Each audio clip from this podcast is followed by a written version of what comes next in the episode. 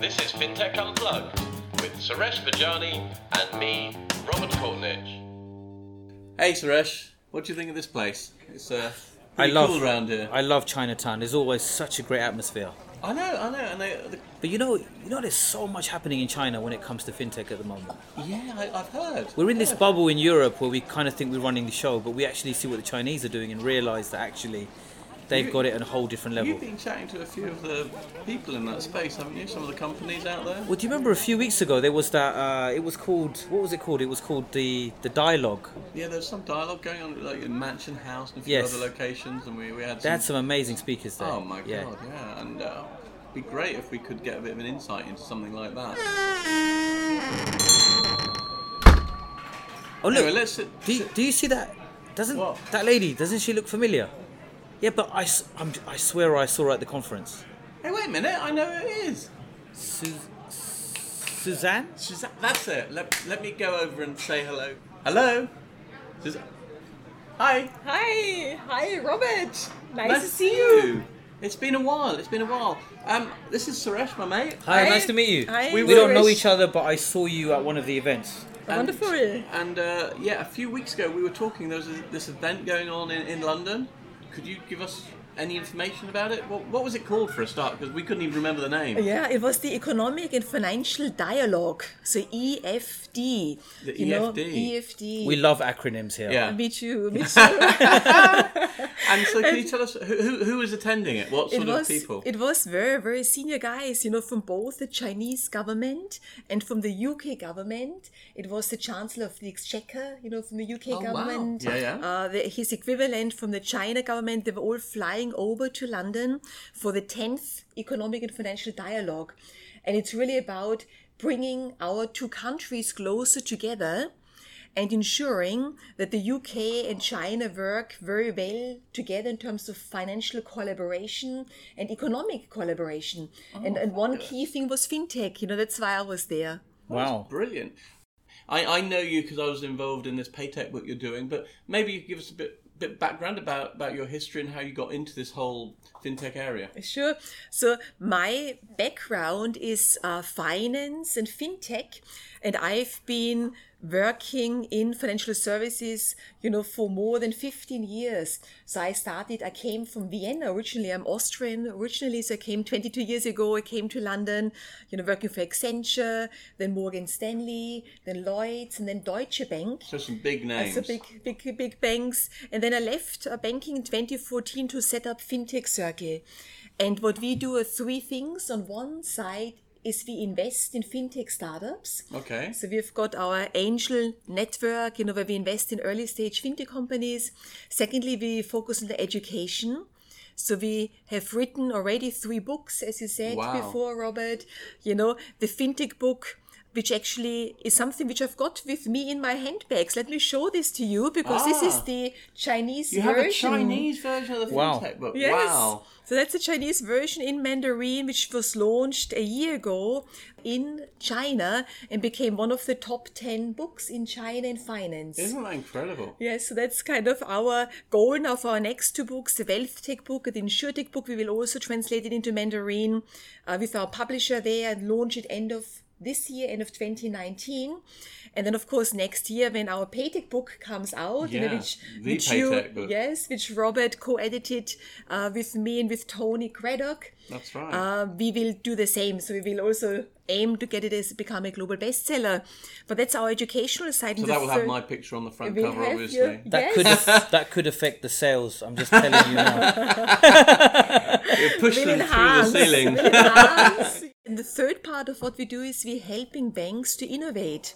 You know, nowadays everybody in banking and financial services wants to launch faster, you know, go to market quicker with new products, new solutions, and uh, and we have acceleration programs where we work with heads of innovation to help them and their teams to go to market quicker with new fintech innovation. So that's that's our acceleration program at Fintech Circle. So you can't be doing this all by yourself. I mean, there's not enough hours in the day. So how many of our, how many of you are there? Yeah, we we are a whole team, you know, based in London mainly, but we've got team members also in Spain, you know, in Northern England, in Manchester.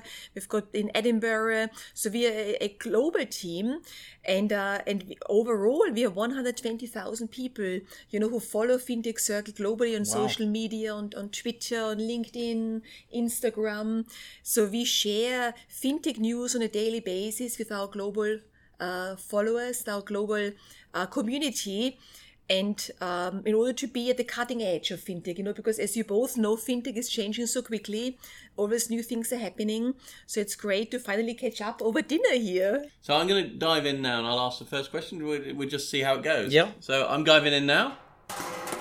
So, okay, this is an interesting one. It says fintech investment has reached over 117 billion so far in 2019. Where do you see the next area of fintech or paytech innovation?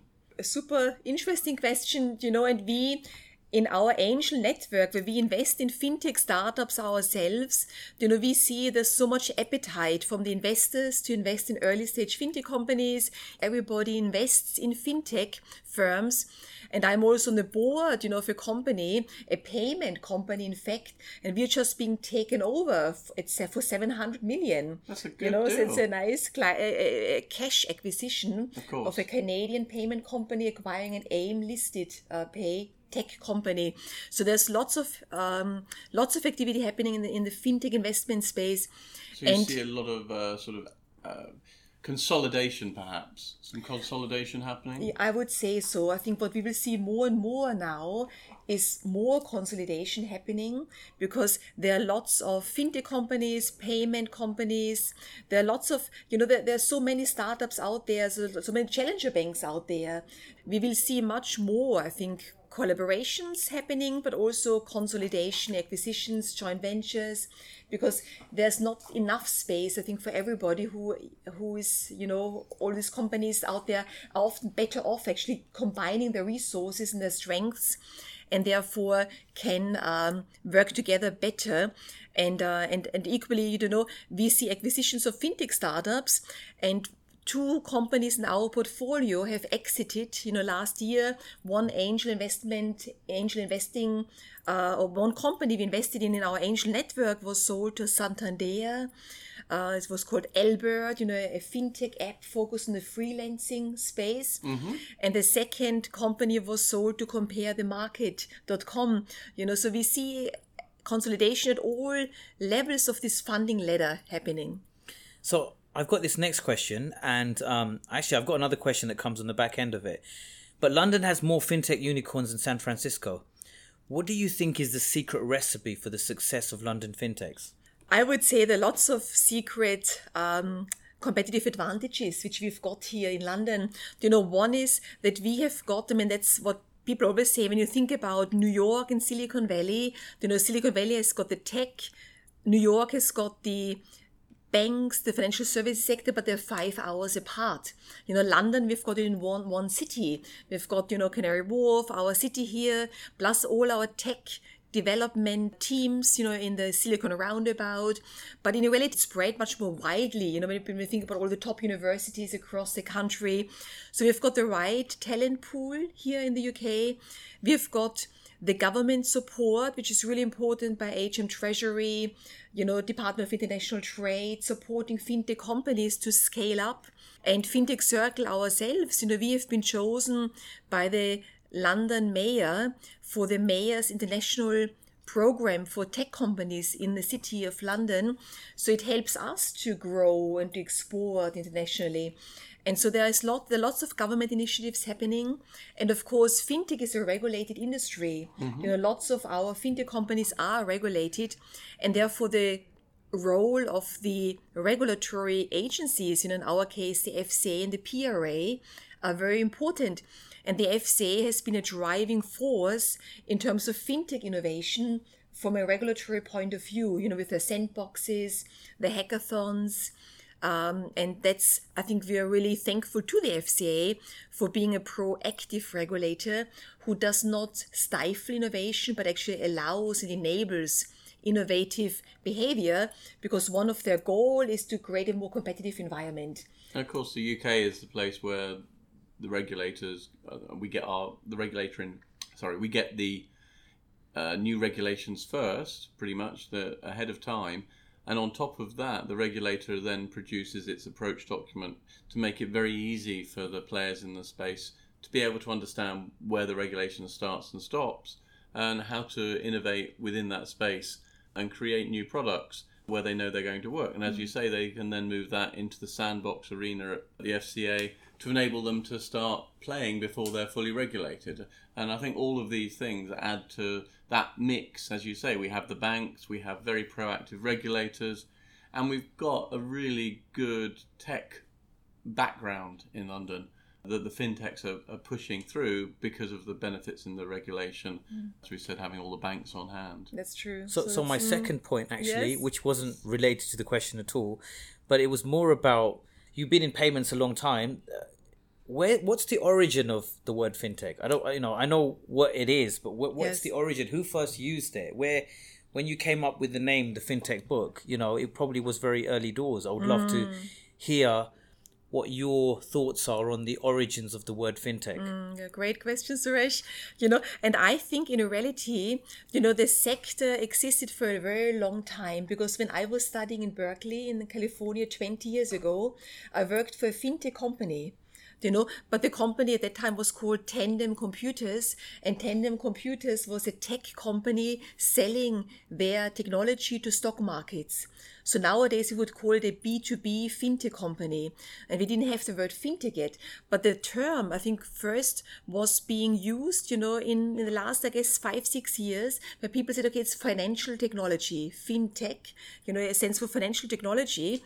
And then people realized it can be used in different ways. It could be a B2C fintech solution, which is a business to consumer offering, like the fintech apps, the challenger banks to offer services to end customers. It can be a business to business or B2B fintech solution, which is a solution to banks, you know, to help banks become more more efficient and use better solutions, better technologies. Or it could be a B2G, a business to government fintech solution, which are often called RegTech solutions, you know, regulatory technology solutions, which are offered to the regulator. And there was a new name I heard yesterday is SupTech. It's about supervisory technology. You know, so certain verticals in fintech emerging. And when I launched Fintech Circle, my idea was that fintech, in order to succeed, needs various stakeholders to work together.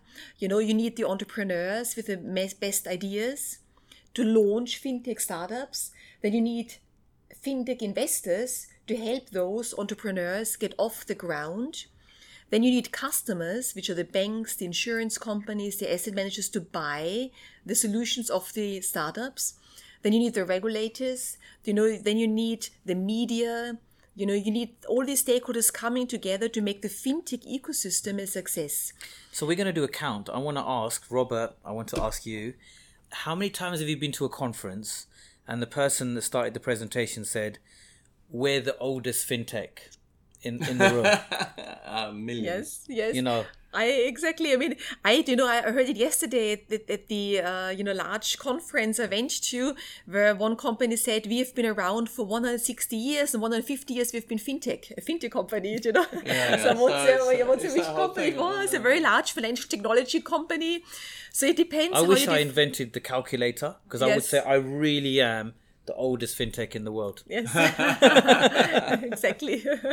so I'm going to dive in uh, and get another question out. Um, and it seems to be a, a lot of things uh, following around here. All banks are struggling with the right skill sets internally and adopting the cultures to enable their workforce to respond to this fintech revolution that's going on. So, is there a talent or an educational gap there? And if so, how could that be addressed? Because mm. things, as we know, are happening on this incredible upward curve. uh, the ability for people to keep up with it, and certainly the staff within the big banks and financial institutions. Do you, do you see that there is a widening gulf? Yes, I, I totally see that, Robert. You know, I remember all the banks I worked in, most of my colleagues, you know, they were all business people. They were business people, they were finance people. And the people on, at the top layer of banks were not the technologists at all, because technology was seen as a cost center, as a back office function. It was never, never the CTO who became CEO. It was always the investment banker, you know, the head of the front office who became the CEO because he had the P&L to support him on his way up. And now what we see is that in financial services, in order to create a, a, successful strategy, which includes digital innovation and fintech, you need to have a technology skill set. Mm-hmm. In order to understand what your options are strategically, you know, what technologies you can implement to better service your customers, or what new business models you want to use in order to protect your franchise against the disruption which is coming our way and against the tech giants moving into finance. And if you do not understand these new business models, how they work, you know, how they make money, and if you don't understand the technologies which are currently available off the shelf, you cannot actually develop a good strategy going forward, you know, for the whole bank. And so what we see in terms of gaps emerging is that on one side, we, we see digital boards emerging, you know, where board members are hired to provide these digital skill sets to existing boards to advise and to implement and kind of help to bring outside knowledge to existing boards. We also see lots of trainings and investment being done to upskill people inside banks because banks have got a huge talent pool, but most people in, in you know in in the in banking at the moment have not enough digital skills to make sure that they can contribute to this new world of finance. And we also see new people being hired, you know, engineers being hired, data scientists being hired to bring in new talents into banks. And some interesting statistics exist. You know, when you think about JP Morgan, Goldman Sachs, nowadays people say about 40% of the workforce are tech people already, you know, which is unheard of. In the past, this was never the case. Mm. And what we can see, we run, as you know, the FinTech Circle Institute. And the FinTech Circle Institute focuses on FinTech education at board levels. So we, we train the boards of banks and we train the managing directors, you know, of leading banks on what is this future of finance? How does it look like? What does it mean, you know, for your bank? And from what I remember of the fintech circle, there was quite a big focus on on AI, if I'm not mistaken. Yes, um, you know, AI, artificial intelligence, is one of the key new technologies which is being talked about a lot, which is being used a lot, and which is being investigated or in, in researched, you know, across financial services. And what we can see is that uh, AI, you know, has got a couple of issues. One is you need data, you know, to feed an algo and to train the AI, you need good data.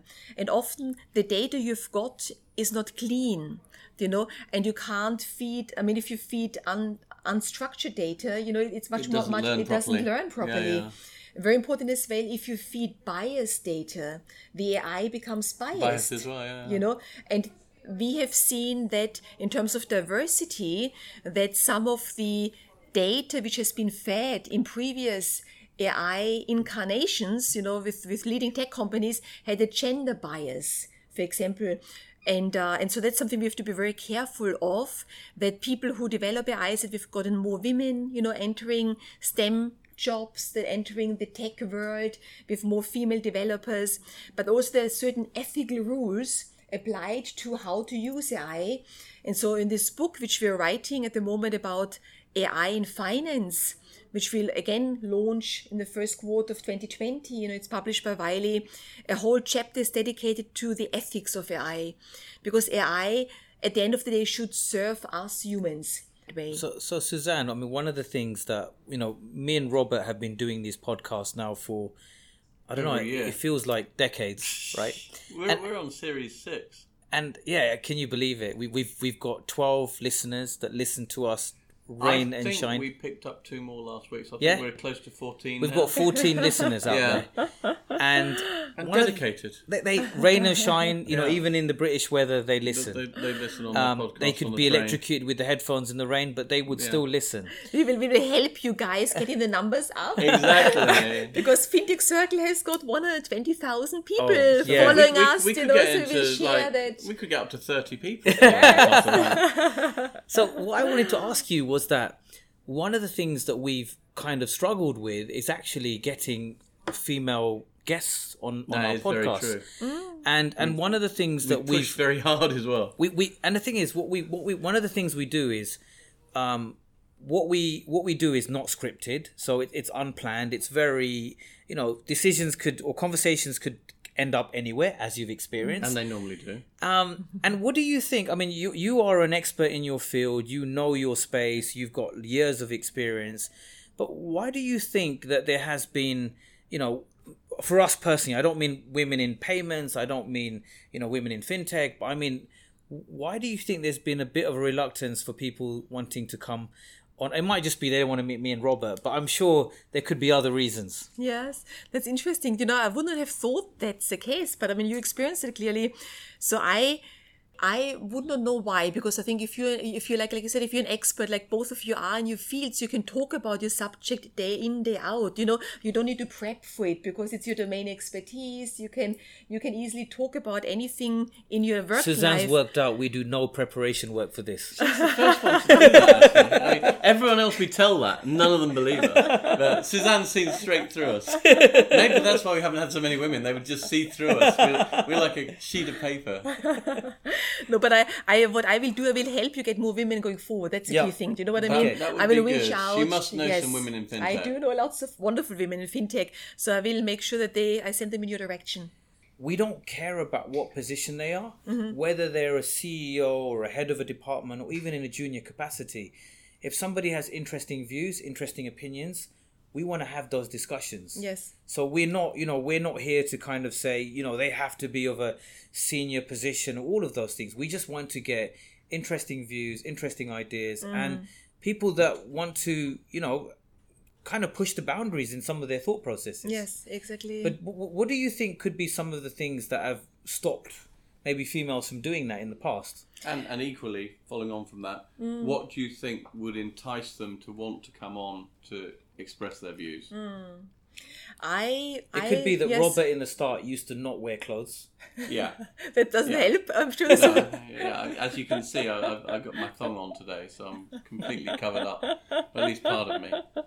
I I mean I would say I don't know why you're I, laughing so much. I it's would not that say funny. you know It's a get- cold day, that's why, It's- Robert. It's a yes, cold day, Robert. Yes. No, I would say what we should do is we just reach out to, you know, I mean, I think historically technology has seen not enough women, you know, and equally financial service has not seen enough women. Unfortunately, there's a lack of women in, in, in top positions, but it's not the fault of the women, you know, but it's the fault of the guys on top of them because they didn't hire enough women or didn't promote them well enough or didn't pay them well enough. So that's, I think, the way we have to look at that.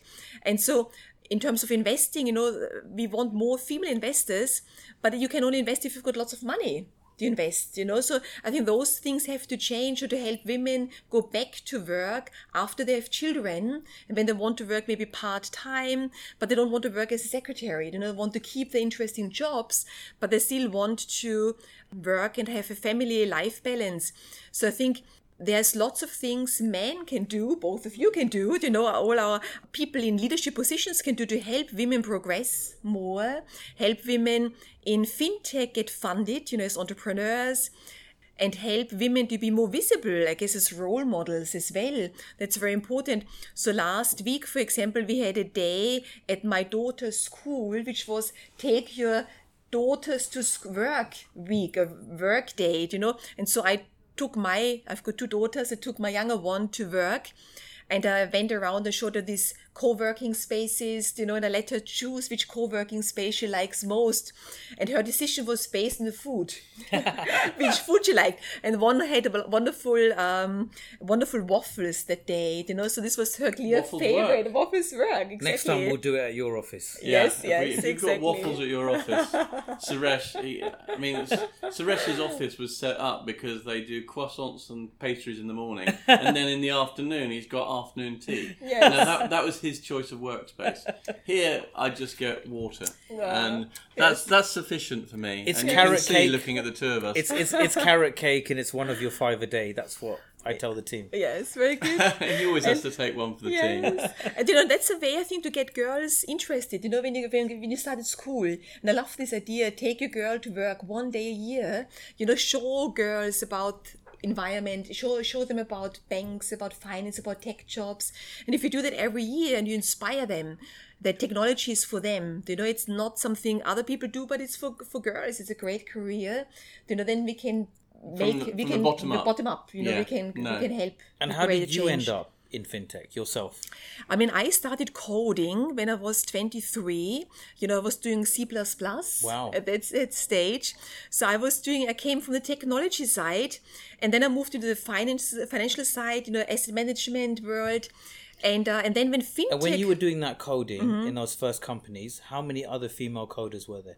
we had uh, initially quite a bit because Accenture, the bank which hired, or the uh, consulting company which hired me, tried to have a half-half intake. Oh, wow. You know, so we had fifty percent. So they were ahead of their girls. time at yes, that point. yes. So they really tried to have you know enough females, enough males, and we all went through the same training program. Wow. You know, we all learned coding together, and um, and so that was very important, you know, because it gives you the right skills, and it's important that you learn both, you know, finance, technology for fintech to really be able to talk to both the techies, you know, the tech- geeks, but also to, to the board level. You know, you have to be able to bridge this. exactly. It's that bridge.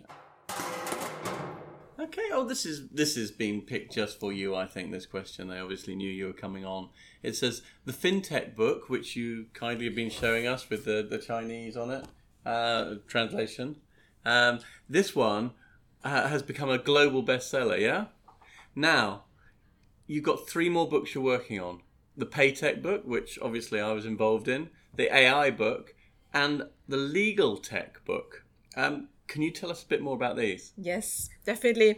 So the fintech book, you know, has been our first book, and um, and became was published by Wiley, became a global bestseller, and it was at the time, you know, I tell you the story because it was not something we knew. We didn't know that it would become a bestseller. We didn't even know that we would find a publisher for the book because we ne- we never wrote books before in our careers.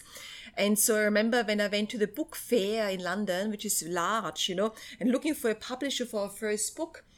I was turned down quite a bit, and I because publishers didn't understand what fintech was. You know, they didn't understand that fintech would be big one day, and then we got two offers, you know, for the book, which was wonderful, and uh, and then we had such a success that we said, okay, let's launch two more books. So one was Wealth Tech, which is about the future of asset management, and one is InsurTech, the future of the insurance space, which were launched last year and are now being translated into Mandarin. We launched them in China the end of this year.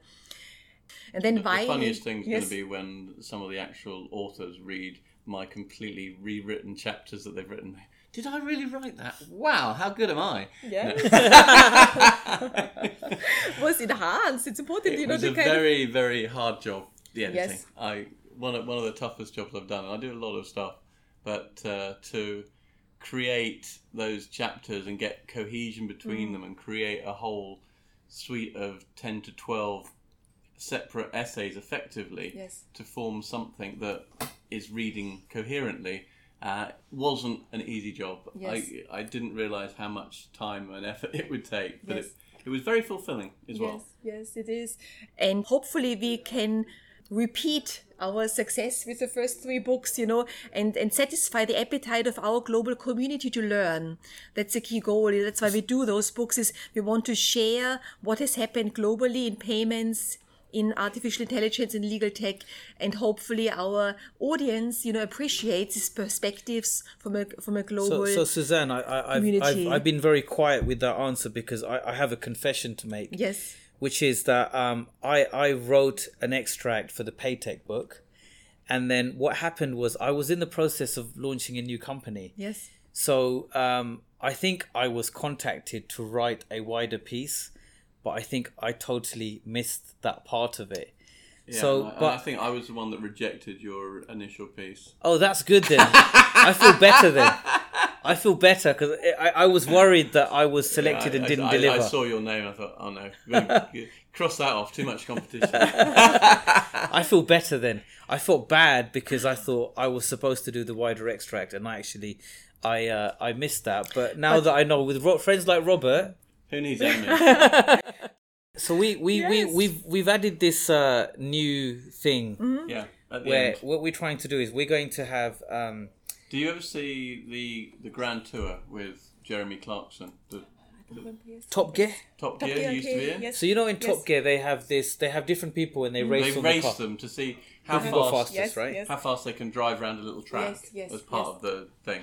Okay. So Yeah, this is nothing like that. Yes. so we would like you to say a sentence Mm-hmm. with as much jargon and acronyms as you can the- fit. from the fintech industry. So Yes. you, you like fintech, regtech, PSD2, AI, you know, but in a- in a sentence. In in some sort of coherent sentence, you Mm. can have a couple of goes, Mm-hmm. and then we're going to be putting a whole string out of at the end of the series of who got the longest. So it will be who's got the longest and how many Who's got the counts. So it might funniest be like you know, it'll So be like a the clip. funniest, for- Okay. the longest, um, Acronyms, most jargon, acronyms, yeah. most jargon. Okay. That thing does And that. yes, makes sense. And sense. totally And- unprepped. And uh, and basically you and you, you can go on as long as you like. Yeah. If you can, yeah, yeah. I mean, the, the longest guy that ever did it was uh, Dave Birch, who managed to get about two and a half minutes um, of acronyms. But we're gonna keep going. See, just whenever you're ready, Whenever, whenever you're ready. just you, you can say think we are The This more one- jargony, the more tech, the more more yeah, kind the of more acronyms. confusing, but the Yeah. real it is, the Yeah. better. Okay. So whenever you're Okay. ready. Great. So I, I love the fintech sector because it has got these cool new technologies, you know, starting from artificial intelligence, blockchain technologies, big data analytics. Um, now, of course, we're talking about augmented realities, virtual reality. Also, quantum computing comes in, you know, quantum computing, which will make all our cyber security defenses worthless because it can encrypt or can remove all the encryption which we have seen in our passwords. And so, talking about digital transformation and digital uh, innovation strategies at banks, we have seen so much um, inside out innovation, open ecosystem trans- transformation programs taking place where co-labs are being created, accelerators are being set up, you know, fintech innovation labs are being launched just to showcase that fintech can be implemented in the financial services sector and can collaborate with the various fintech stakeholders and um, and can achieve results. And so that's it, I think. Sooth anxiously scored 12 points. So that's a long Thank sentence you. using Go lots of it. lots of keywords. well, well done. Well done, Susanne.